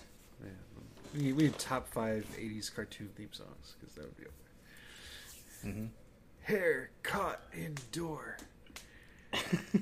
it's uh, Lion-O's uh, inner monologue there. Yeah. Uh, All right, Scott, number four. Uh, my number four is uh, a little more sci-fi. Uh, District Nine. The uh, the refugees outside of Joburg, whatever the hell they call it in the movie. Yeah. uh, in South Africa. Um, the uh, the aliens. What do they call the aliens? They, Prawns. I mean, Fucking I don't know they're prawns. prawns, I mean, but- that's derogatory. Yeah. but was it was there like an official? Uh, I don't think so. Yeah, well, Chris, Chris Christopher Johnson, right, or whatever. Yeah. Okay. But yeah, so uh, District Nine. A lot, a lot to do with refugees. Thank God that sequel never came out. Remember, there was always rumors. Yeah, isn't it sad? Anyway, Yeah. It was Elysium. What's the sequel? Oof. All right, my number four. I think my top four are, are big ones here. Number four, I'm going to go with one Daenerys Targaryen. She's, uh, you know, She's a over witch. there in Essos It's, and her fam. uh, enough said. She eventually comes home, but uh, we won't talk about those ep- those seasons. Uh, yeah, Daenerys Targaryen hiding out in Essos from her home of uh, Westeros. Alex, number four. Uh, my number four is the Transformers. they also fled their war-torn planet of Cybertron, Yeah. and they crash landed on Earth. But unfortunately, they brought the war with them, with the Decepticons. More than meets the eye. Again, top top five 80s. Mm-hmm. If we were to do top five sci-fi sound effects, that would be right there with the lightsaber. Jeebus, yeah. Lightsaber and uh, proton packs from Ghostbusters. That's true. Right, yeah. Iron Man, uh, Yeah. bunch of Michael Winslow's up in this podcast.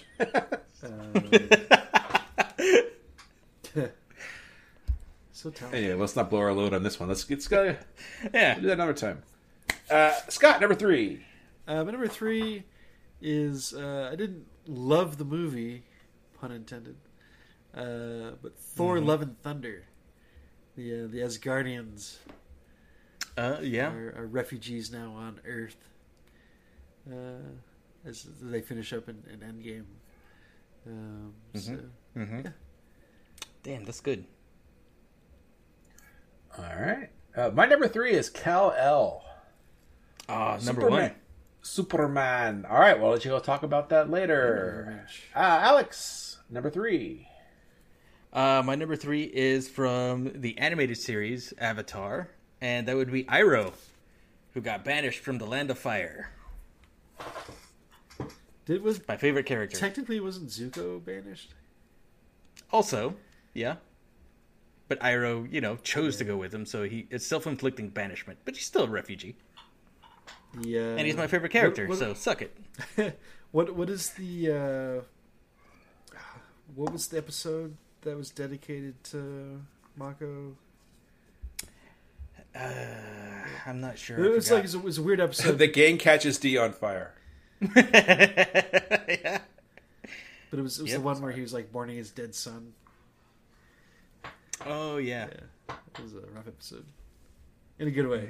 It was, Yeah. It's got all the feels. All right. Uh, Scott, number two. Uh, my number two, uh, going back to John, John, John Bluth, Don Bluth, uh, Secret of NIMH. Also, I just got the banana stand joke because the blue thing. I don't care for that Job. Uh, but Secret of NIMH, the uh, the Brisbys are, are they need to, to flee their home uh, and get the rats to help them move it. But uh, yeah, I don't remember that at all. That movie, Yeah. Just so- this, this movie Cinderblock. It's easy. Um, all right, my number two is Princess Leia. One of the Oh, last yeah. few survivors of her home planet of Alderaan. Yep. So there it is. I mean, I've went with Star Wars. I could have gone with Anakin and Padme pretending to be refugees as they went to Naboo, but I didn't. I went with the real refugee. The real refugee. Their daughter, the one they, they made her when they were pretending to be refugees. Now Naboo. All right, there you go. Uh, Alex, number two. Uh, my number two is from Hitchhiker's Guide. Hitchhiker's Guide to the Galaxy. Arthur Dent. Thought about Earth that. Earth gets uh, demolished for an interstellar highway, and he's one of uh, two survivors, two humans that survived. Yeah. Pretty good. Yeah, great book, great trilogy.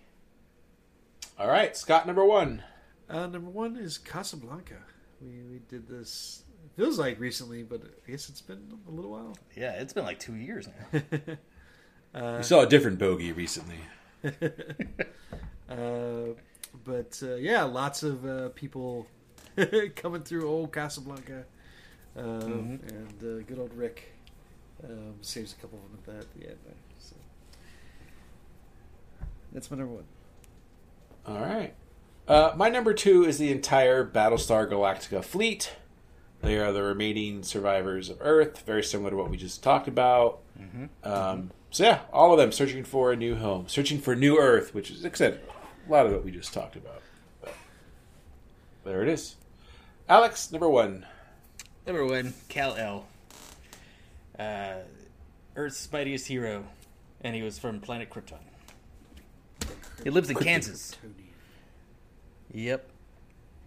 You got to say it like Marlon Brando. Krypton. My boy, I'm gonna send you to Earth. I'm gonna Gotta go to Earth. little- little They will of fall behind you. you have to lead them to a better life. Listen to what I'm saying. Oh, you could have been a contender. Instead, you're a porter. Yeah. Stella. That'll that'll be ten million dollars, please. yeah. Uh, all right. Any honorable mentions? Uh, nope. This All is su- surprisingly tough. Yeah. Well, it feels like we did it as usual. Scott did it a little bit different. Uh, his is more movies that dealt with it as opposed to the actual characters, right? But I think we were pretty on point there. I think yeah. it was pretty good. Yeah, yeah, I mentioned some. Um, all right. You did. Uh, it's time for Alex Knows Sports. I'm Alex, and I like sports. Sports ball. So baseball's weird. Uh, you can strike out and still end up at third base. You can end up at home And see, and you strike out technically and wind up and scoring from all. But, but go yeah. ahead. So I've yeah I've actually never seen this, but uh, from the Arizona Diamondbacks, Corbin Carroll was at bat, and he he didn't well he whiffed it, but it was close. But the ball after he swung hit the dirt, hit the catcher's mitt, and then it flew off. So as soon as he spotted that, he just burst running to first base, and it was a wild throw to first. So that led him his. Uh, there was another man on the base, so he came home, and uh, Corbin Carroll ended up on third, which was crazy. Like I'd never even seen anything like that, or even heard of it. it's it's pretty rare. Like Yeah, it's pretty rare. I can imagine. It's, it's fairly rare. It's that, rare in the big leagues. Watch a little league game. it's Yeah, not that rare. it's, it's it's fairly rare that a guy makes it to first when that happens. Like, let alone all the way to third base. Like, it's- people have to really fuck up. Like, Mm-hmm. for, this- for that to happen. But yeah, the replay is on, of course, on ESPN, and they do like a slow mo shot of the pitch, and it's just great. It's yeah, it's like one in a million chance. All the stars had to align for Corbin to get all the way to third. Oh, that one. Before these sports, I think Scott and I have a gripe about our Angels. Oh yeah. We have no famous celebrities that go to Angel games. We're not like Dodger Stadium. We're not like Laker games. We're not the Mets or yeah, the Mets or the Yankees or the Knicks. No. Mm-hmm. Yeah, last night's game, Gwen Stefani and her husband happened to be at the game. She's from Anaheim. She's a local girl. Didn't she do like a I don't know if she's- pre-show thing? I have no idea. But she's pretty much Anaheim's biggest celebrity we have right now. I don't know. That's a, The goddamn announcers were talking about her. They were showing her in the press box, or not the press box, her suite. Then they were showing the game, the entire game, and it was fucking ridiculous. And then no, Ohtani, it's another home run. Like, no doubt about it. Don't speak. I mean, oh, it was fucking ridiculous. I want to Uh. shoot myself. I wish the guy with Sublime was still alive. Okay. Yeah, because then he, it would be him at our Angel games. oh, Is he from Long Beach? I don't. You go to No, he lived in. Garden Grove. He went to Garden Grove. Isn't he from Long Beach? No, he lived in Garden Grove. Oh, okay. I thought Yeah. it was Long Beach. Uh, maybe he moved Sure, there, you know, later in life, but he was in Garden Grove. That's why he had the song Garden Grove. garbage grove. But he said he took the trip to Garden Grove. He didn't say he lived in Garden yeah, Grove. yeah, the song. Ah, well, the name of the song was his not, mom lived in Garden Grove. the name of the song was not Garden Grove. It was Garbage Grove, but it was about Garden Grove. which I can relate to. Ew. God. Well, then fine. Next time I'll go to an Angel game, so there's, you know, people can ease off on no celebrities. I did never. to- Since, since we're talking about Sublime, real quick. the, the, the Hans Shot First podcast sitting in our players, man. he, he, so they, what, what song is it? that He's talking about all the riots. Uh, riots. Uh, Chicago. yeah. I Oh, yeah. At, what, I at know. one point, he says Fountain Valley. I'm like, what? Maybe he just wishes there was a riot there. I, I, I'm like, I could see other places where there might be riots in Orange County, and Fountain Valley is not one of them. Like, Yeah. but, uh, Cleveland, Ohio. Irvine, California. Yeah. oh no. Uh, anyway, Born in Anyway. Long Beach, California. California. Yeah, but he's from Garden Grove. Okay. But he's driven through Garden Grove. Yeah, so technically. He- He's been, he's been driven on the Whatever. 22 freeway, Jeff. I'm sure. Well, he did, he did take a trip to Garden Grove along the Yeah. Garden Grove Freeway. So yeah, I'm sure. Yeah. I mean, that's how you'd get here from Long Beach. It's the only way to get here to get your 40 ounces of freedom. Anyway, All right, fine. it's time real for big, Reel Big Fish should go to an Angel game. Come on. Th- there you go. The ska, all the ska bands are are around here. Yeah. It's time for Neum News, Yeah, yeah, yeah, yeah. It was, yeah. which I guess Sublime was a ska band too. So I guess just oh, anyway. Go ahead. Talk about Save Ferris if we want to. Let's not. Uh, so, yeah, we're running long here. Uh, I just want to talk about because I don't think this had gone into effect as of the podcast podcast last week, but the SAG-AFTRA um, strike is now in effect to go along with the the writer's strike. oh, Sounds yeah. like a movie term. The SAG after has gone into effect. Yeah, Shit. um, it was like a kind of a big deal that the actors for Oppenheimer basically walked out of the movie premiere, like right, right, right in the Yeah. middle of it once the strike was called. Uh, which you know, good on them. Like they're all huge movie stars, so like they'll be fine one way or the other. Uh, but uh, yeah. um, it's still cool of them to, to show that kind of like solidarity. But um, yeah, so now we got both these things going. Uh, you need the, the the directors to make this the trifecta, I guess. Um, Yeah. they almost they almost went on strike, or I mean, I don't know how close they actually were, but it was it was being talked about. Um, Maybe now they will. Um, but I did read a crazy thing today about um, I don't know if this is true, but um, it it sounds plausible that if like the ten highest paid studio execs, like I don't know if it was combined or each, but uh, they basically took a two percent cut in their salary, they could basically cover everything that's being asked for. Like, yeah. at least for SAG-AFTRA. I don't know course. about the writers, but um, yeah, Probably 1%. the writers too. yeah, probably all- everybody. Yeah. Yeah. and they could probably solve Lord Hungro too. Like, but it, it's just like Jesus, like how much money, like, eh, and that, that's like I can't imagine that's even part of the bargaining. By the way, like, there's no executive that's like, well, like if we all cut back on our salaries, like, Of course not. Yeah. um, so It's from uh, History of the World Part 1.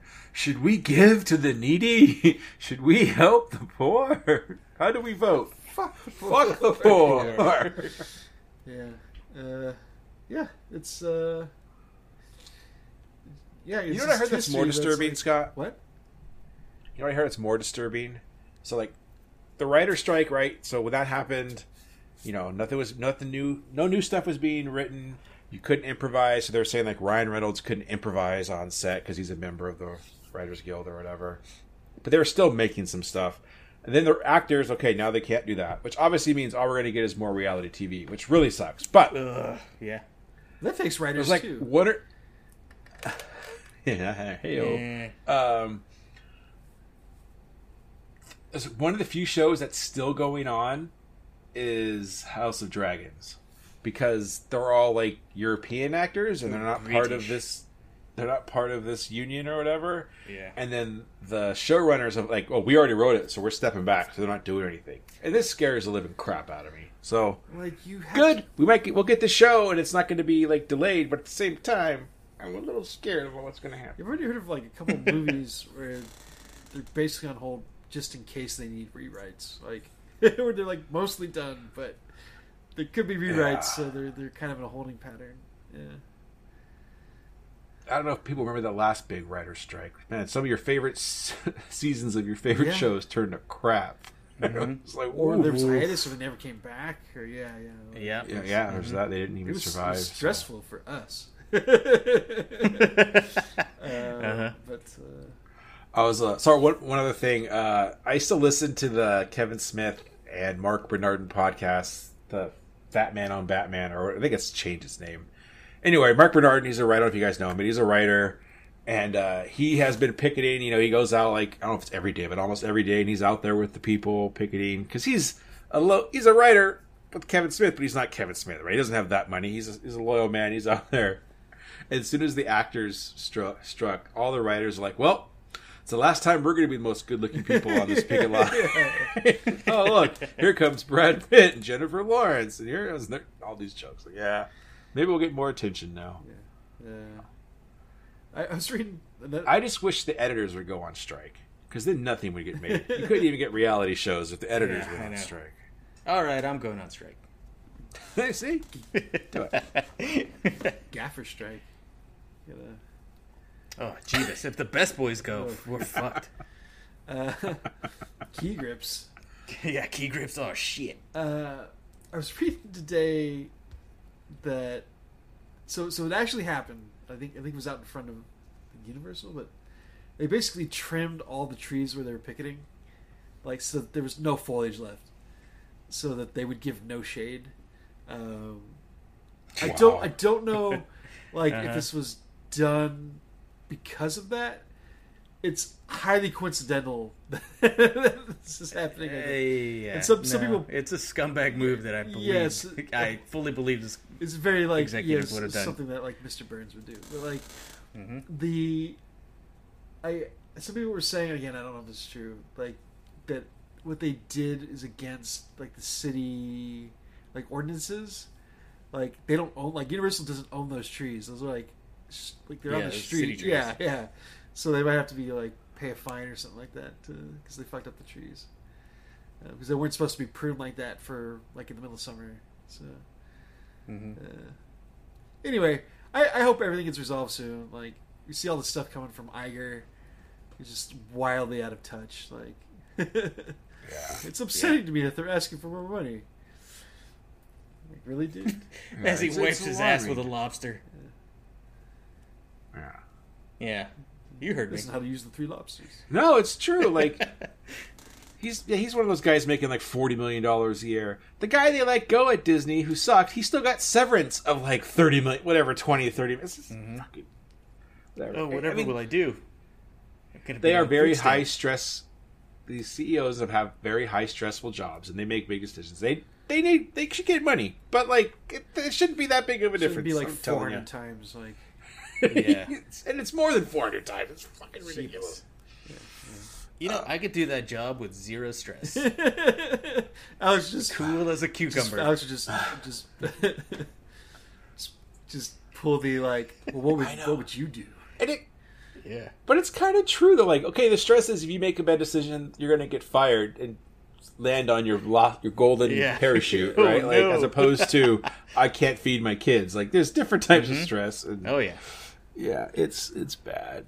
And like some of these things we're fighting for is just like they're the streaming like people used to get oh whatever, we're not gonna get into it now. But I know it's just Yeah. streaming has AI caused is a a big thing. thing. as far mm-hmm. as mm-hmm. yeah, and AI, yeah, reason likenesses, and I heard like some extras like they film them once and now they never have to pay them again. They just CGI their faces on big I saw files. yeah, Pat, Oh, that's Patton Oswalt bullshit. like commented on that. It was like, "Fuck yeah, we're striking." Yeah, mm-hmm.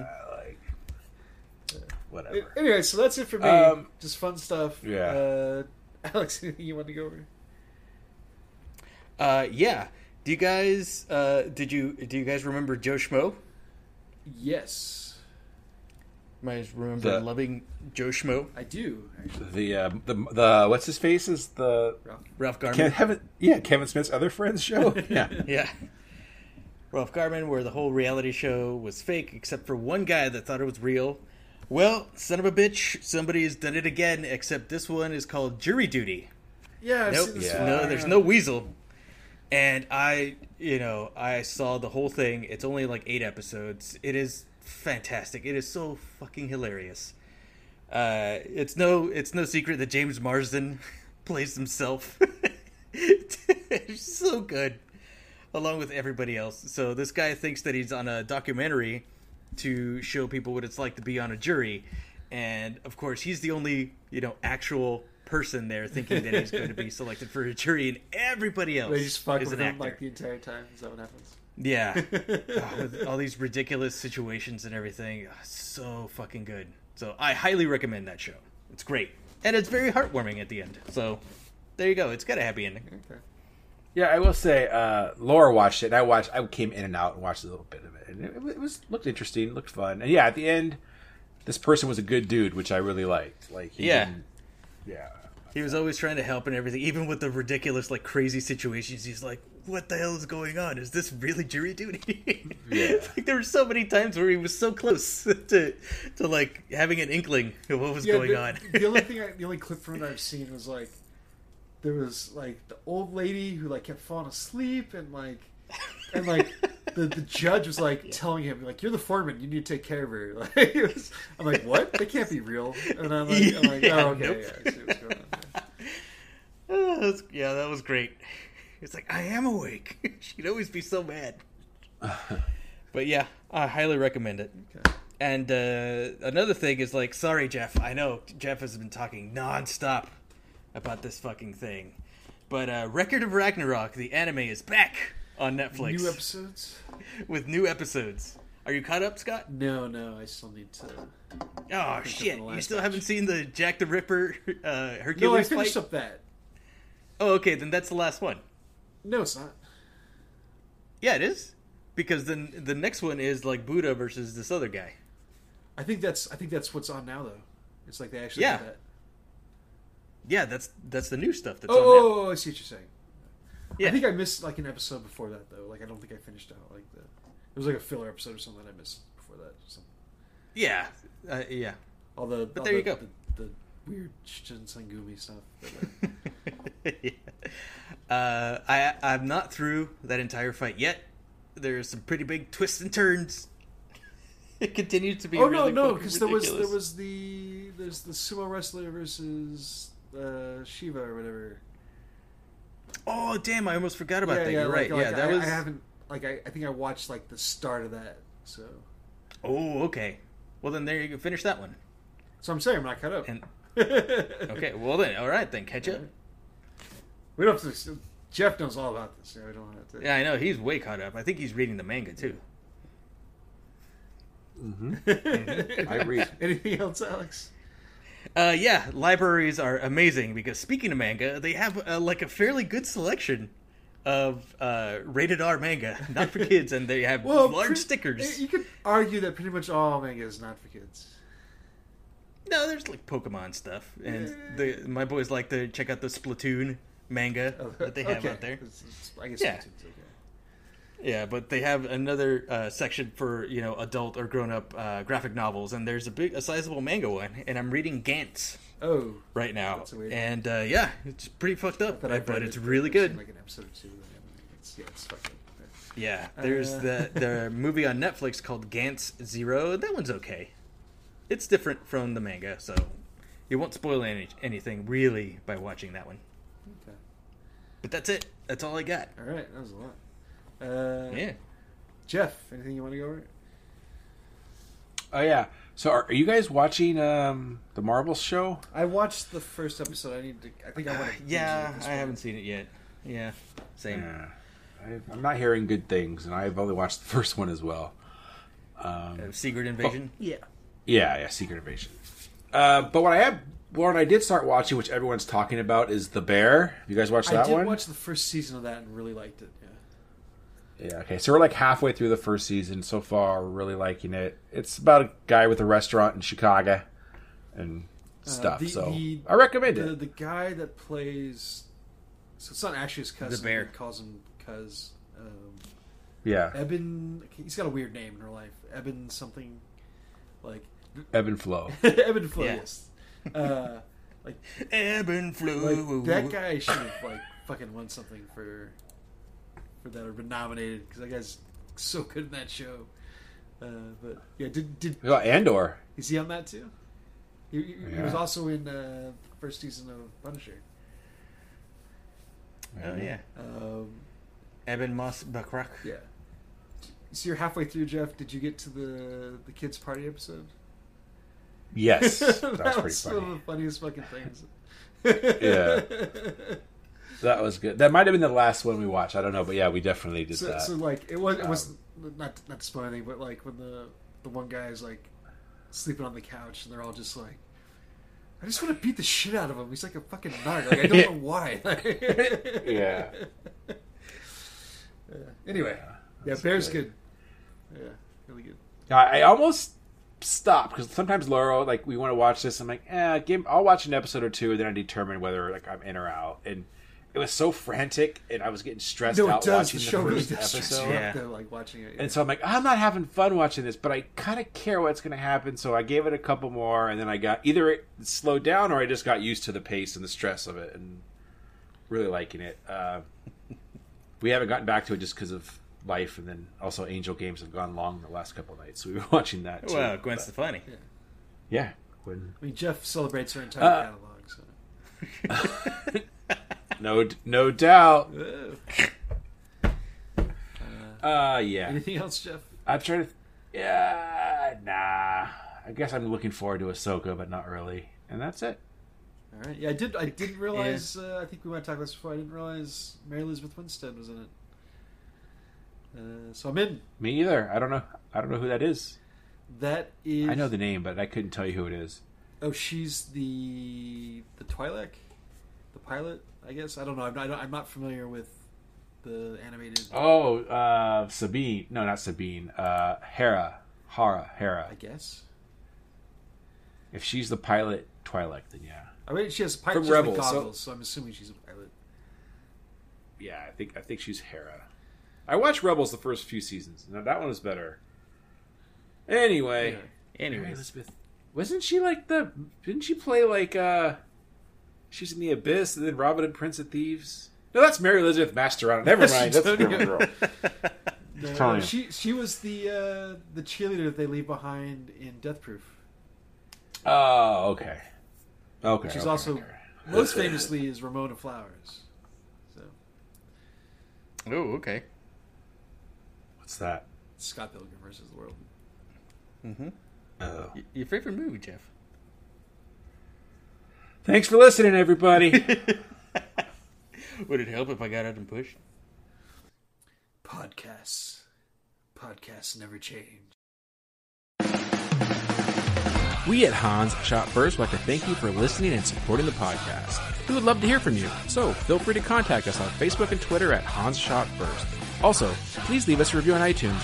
Reviews are greatly appreciated and help us get more exposure. Once again, thanks for listening and supporting the podcast.